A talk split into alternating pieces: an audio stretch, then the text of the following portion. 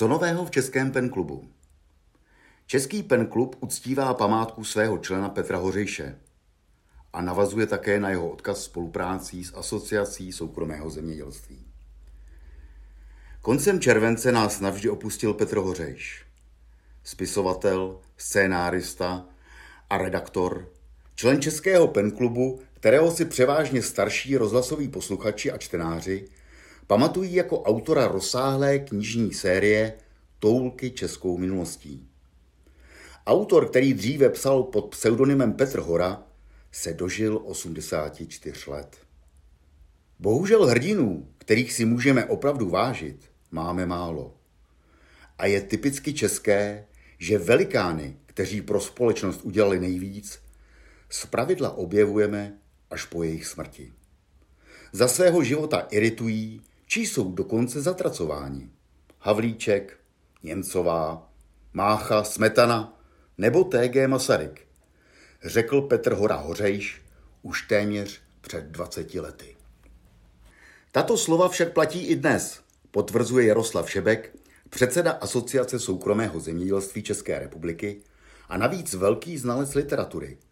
A to nejen té, která se přímo týká historie zemědělství. Seznámili jsme se v minulých letech na akcích Pen klubu, kde býval častým hostem i se svou ženou. Při vzájemných debatách se spisovateli a se členy Pen klubu jsme se shodli, že dobře víme, v jakých souvislostech a jakým způsobem u nás probíhala kolektivizace zemědělství a také proč se nevyhnula řadě činů proti lidskosti. Mnozí spisovatelé dokumentují ve svých knihách vývoj mocenského monopolu komunistů v zemědělství, výlučné postavení odborně nekvalifikovaného stranického aparátu a zejména také zastrašovací a donucovací aktivity státní bezpečnosti. Jen namátkou zmíním spisovatelku Ludmilu Klukanovou, Jiřího Hájíčka, Olgu Való, Karla Jecha nebo jejich kolegy Josefa Holcmana či Antonína Bajaju. Ovšem mezi členy PENu je jich daleko více. Tímto tématem se dodnes zabývá mnoho autorů, jejichž rodiny byly vyhnány ze svých domovů, zbaveny veškerého majetku a vysídleny bez možnosti náhrady. Lidská paměť je krátká, setrvačná a zkreslená a proto je třeba jistá fakta a postavy připomínat, říkal Petr Hořejš. Zástupce generace jež žila zprvu v dobré víře, později vědomě ve lži. A protože neuměl lhát, strávil nejlepší léto jako pomocný dělník. Dlouholeté panování bolševiků zanechalo v naší zemi mnoho zničených životů, rozkradené majetky a rozbitou společnost. Nesmíme zapomínat. Tak také vznikla myšlenka, že Český penklub a Asociace soukromého zemědělství České republiky by mohly spolupracovat. Vzájemně svou historii připomínat a tu současnou propagovat. Předsedové Jaroslav Šebek za asociaci a Ondřej Vaculík za Český pen proto uzavřeli koncem srpna 2023 smlouvu o vzájemné spolupráci. Snad se tedy s našimi novými partnery uvidíme na akcích, které se touto problematikou budou zabývat a historii obou organizací a osudy jejich členů stále připomínat. Může se tak stát třeba při předávání ceny Karla Čapka v lednu příštího roku, na Mezinárodním festivalu Literatura bez hranic, při výročí nedožitých osmdesátin Karla Kryla a na mnoha dalších akcích. V roce 2025 si Český penklub připomene z té výročí svého založení.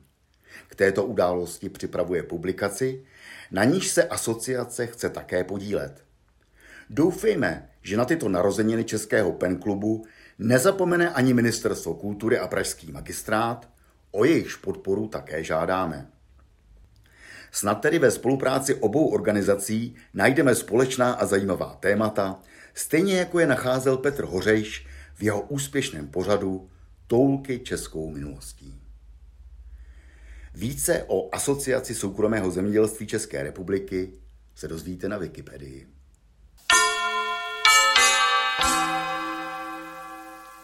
Co je nového v Mezinárodním PEN?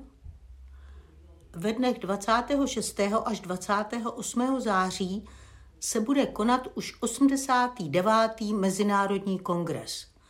tenhle rok online, tedy levně. Nic nám tedy nebrání se ho účastnit. A dokonce tu máme novou členku, mladou jazyky a digitální gramotností vybavenou Evu Vivien Havrlovou, která se jej hodla účastnit s chutí. Doufáme tedy, že nám bude v příštím čísle o průběhu podrobně referovat.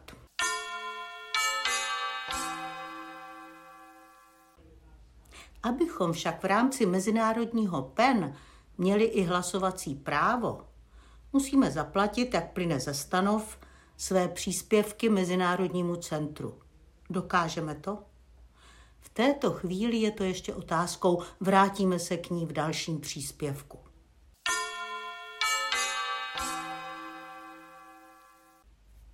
Podobně jako v minulém roce v Upsale, hodlá se český PEN zúčastnit i práce výboru pro překlad a jazyková práva. I ten se sejde online dne 21. září. Ve své práci naváže na červnové zasedání, které jsme bohužel prošvihli. Konalo se pod heslem Make Silenced Languages Visible. Volně přeloženo Dejme prostor umlčeným jazykům. Věnovalo se celosvětovému obrozování národních, minoritních, potlačených jazyků všeho druhu. Téma by nás Čechy mělo zajímat. Před dvěma sty lety jsme k ním patřili i my. Čeština dnes je literárním jazykem. Úspěch. Ztratili jsme však svou odvěkou bilingvnost. Chyba. Masové obrazování, které se nám nyní odehrává díky digitálnímu propojení doslova před očima, stačí se dívat, si podobnou chybu nemůže dovolit. Myslet, psát, tvořit, básnit, zpívat v rodném jazyce je nezadatelné lidské právo. Je to inspirativní, otvírá to prostor a racionálnímu, ale mocnému, vysoce nad individuálnímu činiteli, artikulaci emocí. A nebo také, last but not least, jak oslovit voličstvo a nelhat. Znovu promýšlet úkol odpovědnosti intelektuála, národního pěvce, archaicky řečeno. Zůstane-li však minorita sama, zůstane na úrovni stolní společnosti. Nebo v dobrém případě, příklady se najdou příliš snadno, to dotáhne na sousedský klientelistický kocourkov. Nutnou podmínkou zdaru je tu obecná globální srozumitelnost, nejméně dvojjazyčnost, překladatelnost, veliké téma, kterému se hodláme věnovat opakovaně a soustavně.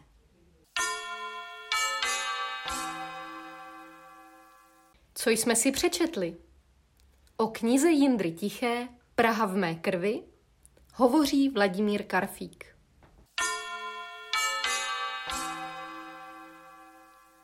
Ve své zatím poslední knize se Jindra Tichá rozhodla vyvolat vzpomínky a podat svědectví o svém podivuhodném životě, jehož větší část prožila v novozélandském Danedínu, který je pro nás sám konec světa. Nikdy jsem nepodlehl klamu, že odchod z rodné země znamená vstup do ráje. Naopak, člověk sice osvobozen od nepřijatelného sevřetí sovětské náruče, v nových, začasté neznámých zemích podstupoval však jiná, někdy těžší existenční i existencionální střetnutí. Indra Tichá má dobrou paměť a je upřímná. Zažili jsme v mládí zhruba stejnou dobu, ač na filozofické fakultě jsme se potkat nemohli. Když se Indra Tichá zapisoval na filozofii, měl jsem studia za sebou a na fakultu, jak jsem ji tehdy poznal, nechtěl bych se nikdy vrátit. S hodou okolností jsme měli u rigoroza stejného examinátora vzácného Hegeliána Milana Sobotku. Jindra na univerzitě vyučovala až do počátku sovětské okupace. Když jsem bral knihu do ruky, zvědavost nebyla tolik upnuta na neznámou existenci za mořem, ale stejně na to, co mi řekne o lidských zkušenostech z doby, kterou dobře pamatuju i já. Tady mě Jindra tichá nesklamala. V jejich líčení je věcná, upřímná, i s určitou naivitou, jakou bych nečekal od autorky s jejím rodinným zázemím, zejména s obdivuhodnými ženami, jimž věnuje první část knihy. A odchod ze země, to už je dobrodružství samo. Bylo by až neuvěřitelné, kdybychom si vlastní zkušeností nemohli konfrontovat věrohodnost vyprávění z první domácí části knihy. Jiný jazyk, jiná společnost, jiné zvyky, anglický exter, dlouhá a bouřlivá plavba oceánem do neznáma. Přistání v Danedínu krušné začátky, jež bez lidskosti nových přátel těžko by se přemáhaly. A trvalá komplikace, dnes už těžko pochopitelná, totiž snaha manželky a matky uplatit svou kvalifikaci a ctižádost vyučovat na univerzitě. Povedlo se. Vztah k literatuře byl však tak silný, že nakonec jí dala přednost před vyučováním. Pokora, když na počátku 90. let nesla autorka do nakladatelství na Národní třídě svůj snad první rukopis, je pozorohodná. Rukopisu se ujala Věra Pašková, Dodnes ji má Indra Tichá v úctě. Dluží neboť udělala zemné spisovatelku. A Věra Pašková už v roce 65 redigovala knihu Příběhy pod mikroskopem se studií patologie jazyka o povídkách Ivana Vyskočila. Dobře si na to pamatuju a autorce rozumím.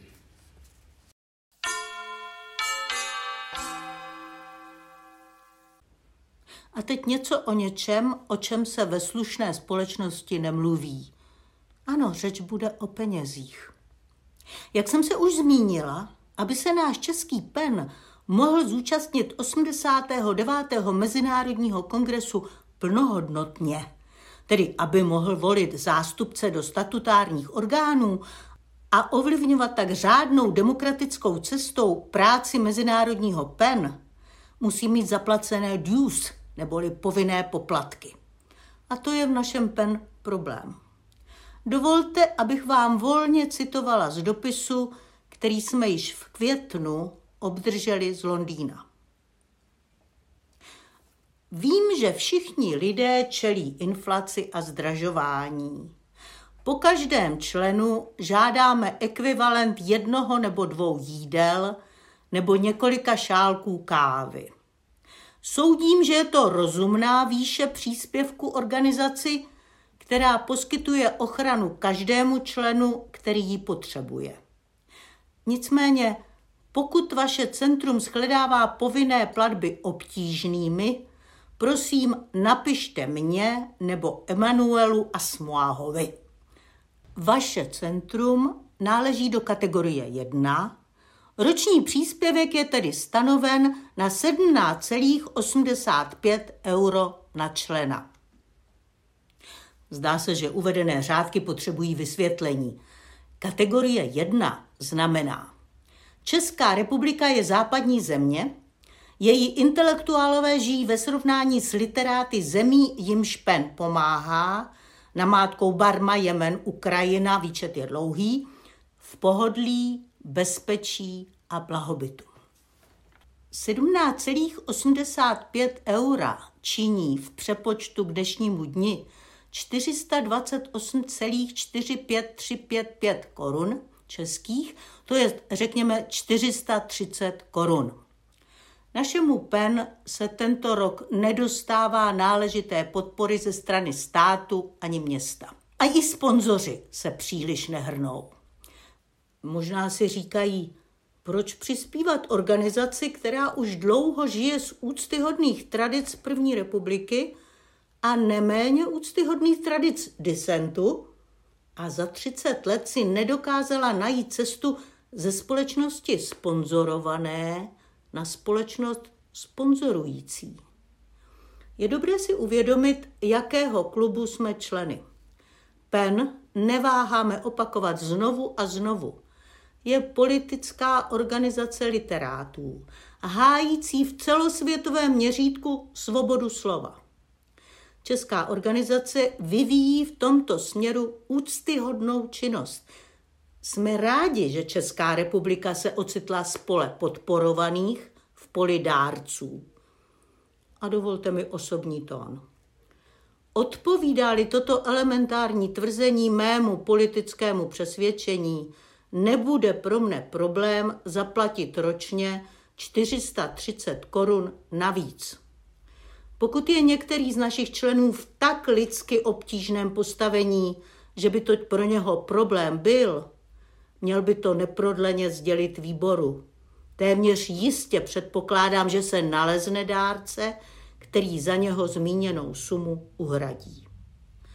Komu je ovšem politické směřování mezinárodního PEN lhostejné a zajímají ho jen společenské výhody plynoucí z členství v Českém PEN, jednal by poctivě, pokud by své členství zvážil. Velí k tomu požadavek elementární poctivosti a osobní důstojnosti, který třeba může imponovat i příštím sponzorům.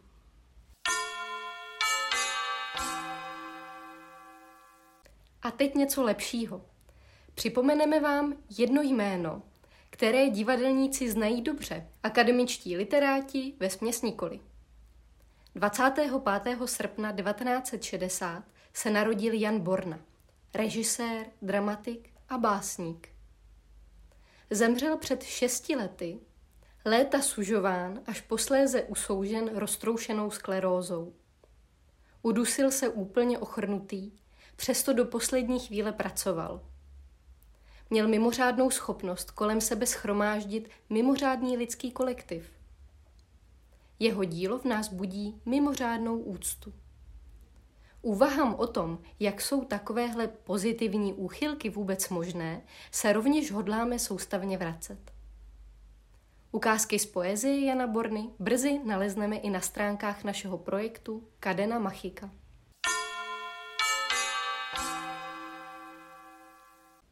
Novinky z webu Kadena Machika v překladu Kouzelný řetěz.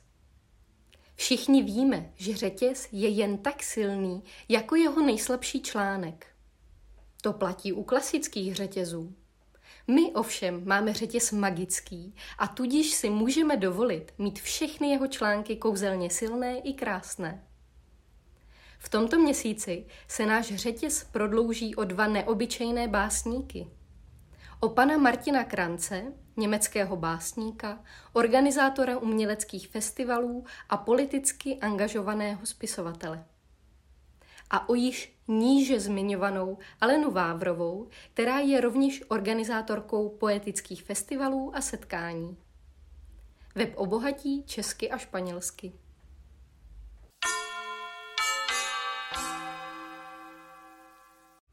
Pozitivní úchylka, to je vůbec věc.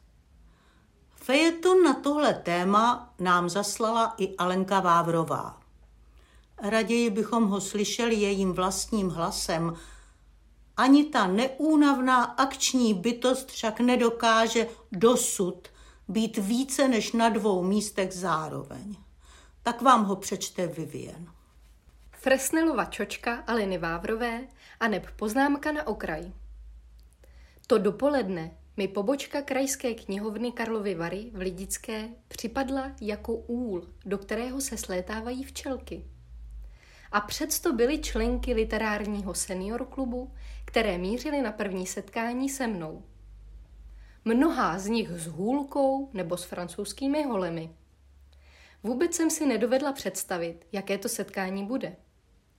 Co v takovém klubu vlastně ty ale holky pod vedením Táni Pařízkové dělají? A tak jsem se raději nepřipravila na nic a zároveň na všechno. Byla jsem kočka pochybovačka. Přivezla jsem většinu svých knížek poezie a později reagovala básněmi na jejich i nevyslovené otázky. Dotkli jsme se také první prozaické knížky Za chvíli jsme na Smíchově. Básně i povídky zabrali. A myslím, že jsme si hned na poprvé sedli i lidsky. Dokonce jsme si společně i zaspívali. Loučili jsme se pak s velice příjemnými pocity a bylo to jistě vzájemné. To se pozná. A tak jsem na příště zvýšila laťku. Základem setkání byla jakási hravá tvůrčí poetická dílna, kde jsem jim na svých vlastních textech, do kterých jsem celou partu vtáhla, ukázala, jak pracovat nápaditě a svobodně s rýmem. Moc se nám ta dílna povedla. Jediný nový člen rodu mužského prohlásil, že se vrátí domů pro zapomenutý mobil. Asi všechny jsme si pomysleli, že už se nevrátí. A on se vrátil a připojil se k naší hře docela vesele a rád. To se také pozná. Cestou vlakem do pobočky v Lidické jsem přemýšlela o tom, jak záslužnou práci pro karlovarské seniory pobočka krajské knihovny dělá. A zda vůbec někdo tuší, jak obětavě se této práci věnuje už výše jmenovaná Táňa Pačísková. Už doma jsem si pro ní připravila za její mravenčí a dlouhodobou práci drobný dárek. A jak jsme se i tady s členkami klubu sešli, čili sjednotili, i oni jí ze svých zahrádek přinesli kytice za to, jak se jim věnuje. Byl to totiž poslední literární senior klub před prázdninami. Karlovy Vary už pomalu nabobtnávali přípravami na Karlovarský filmový festival a červené koberce čekali provoněné a připravené padnout světovým filmovým hvězdám pod nohy, aby jim vyjádřili zasloužený hold a úctu. Příště přijedu z Františkových lázní s pomyslným červeným kobercem přes rameno, abych se těmto dámám ve zralém věku a pracovnicím knihovny hluboce poklonila a pozvala je na nefilmový červený koberec. A snad bude tato moje poznámka na okraji, alespoň malým, ale jasným reflektorem, v jehož světle zazáří opravdická, zdánlivě drobná práce. Pro někoho třeba okrajová, ale druzí, prozíravější, zahlédnou možná pod fresnelovou čočkou, co je pro naši společnost důležitější než důležité.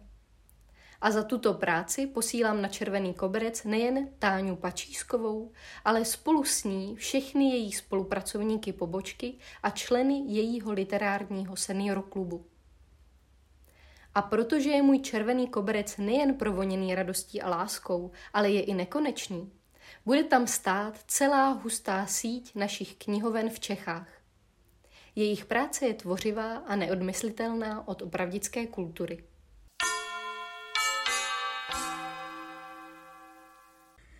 Jak si zaříjet? Když vedete pravidelnou etymologickou rubriku, časem se nevyhnete českému pojmenování měsíců v kalendáři. A tak třeba zkoumáte, jak se řekne měsíc září v ostatních slovanských jazycích a zjistíte, že stejně jako český březen souvisí s břízami a duben s duby, tak i polské září, tedy vřešeň, se inspirovalo v místní vegetaci. Jmenuje se totiž podle vřesu obecného, který touhle dobou vykvétá. Vida, vida, jak se nám západní slované harmonicky zžili s přírodou a zdárně podle ní odměřují svůj pozemský čas. Platí to i o českém podzimu.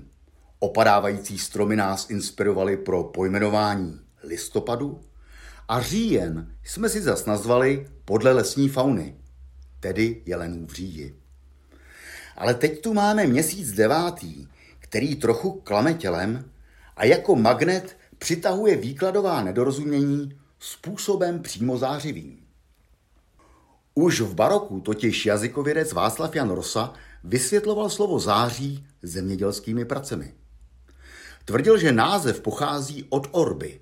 Konkrétně měl vzniknout ze slova zaoři, neboli zaorám, což je činnost, které se věnoval přemysl oráč, ruchadlo bratří veverků i moderní traktory.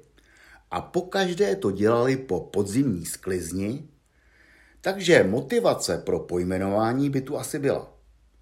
S tím obděláváním půdy byl prý ale nakonec autor čechořečnosti přece jen úplně vedle. Myslíte tedy, že naše září kalendářní souvisí se září sluneční? Jedna pranostika říká, že v září mnoho požárů bývá, proto se obloha rdívá. A naznačuje tak, že při pojmenování tohoto měsíce mohly světelné efekty skutečně hrát svou roli. Popravdě ale nehrály. Za pojmenováním září se neskrývá světlo, ale zvuk. Jelikož tohle pojmenování souvisí s tím, jak troubějí na horách jeleni. Což je spojení, které znají i lidé, kteří nad dechovkou i myslivostí ohrnují nos. Ale moment, řeknete si, to už jsme tady přece jednou slyšeli o zvěři v souvislosti s říjnem. A říkáte to správně, protože jméno měsíce září má úplně stejný slovní kořen jako říjen. Odvozuje se totiž právě od říjení vysoké a spárkaté zvěře. Každoročně totiž u jelenů začíná už v předešlém měsíci září, kdy si někteří z nich už jen tak zaříjí, tedy počnou občas hříti nebo řváti. Proto se tomuto měsíci říkávalo dříve také zářujen. A stejná zvukomalebnost platí o příbuzném ryčení, řičení a koňském ržání a zřejmě souvisí také s říháním a slavným animovaným pytlákem říhou Honzy Vyčítela. Nás ale zaujme ta předpona za, která rozlišuje slovesné vidy a v tomhle případě i měsíce. Minulou sobotu jsme si šli zaplavat. Nemusíme se přejídat, stačí něco zakousnout. Odborníci o tomhle jazykovém triku říkají, že kombinací prefixu za a reflexivního si se u nás tvoří slovesa s významem, cituji, vykonávat po kratší dobu činnost k vlastnímu uspokojení. Cítíte u těch sloves taky jejich rozmar, dočasnost a nevázanost? Možná i svobodnou vůli? Naši předkové museli mít dobré povědomí a pochopení proto, když si jelen jen tak zařídí už o pár týdnů dříve, když to na něj přijde. A tuhle akční rozšafnost registrují softwarové statistiky Ústavu pro jazyk český i dodnes. A v první patnáctce dnes nejčastěji takto vyjádřených rozmarů jsou zahrát si, zaspívat, zatančit, zaplavat, zacvičit, zaběhat, ale také zakouřit si, zanadávat, zařádit, zaflirtovat a zasouložit. I takovéhle rozšafnosti máme tedy v předponě za a v měsíci září zakódovány. Když ale vedete pravidelnou etymologickou rubriku, přijdete taky na to, že dějiny jazyka se netýkají jenom jeho minulosti a dneška. A jelikož mateřština bude mít místo i v kalendářích zítřka, můžeme se ještě ptát. Jak budou české názvy měsíců reflektovat přírodu třeba za 50 let, když už teď se Evropa neobvyklým tempem zahřívá? Budeme snad zimní měsíc leden muset vysvětlovat vnukům na ikonách ledničky, protože častěji než rybníky nám už v té době budou zamrzat počítače. Dalo by se také očekávat, že při dodržování tradice přibudou roku 2073 do českého kalendáře i přírodní názvy měsíců jako požárec, suchen nebo zaplaven. A že si září kdysi vzešlo jen tak mírnix, týrnix z kratochvilného troubení na horách, to už vám zkrátka v té sluneční výhni nikdo neuvěří.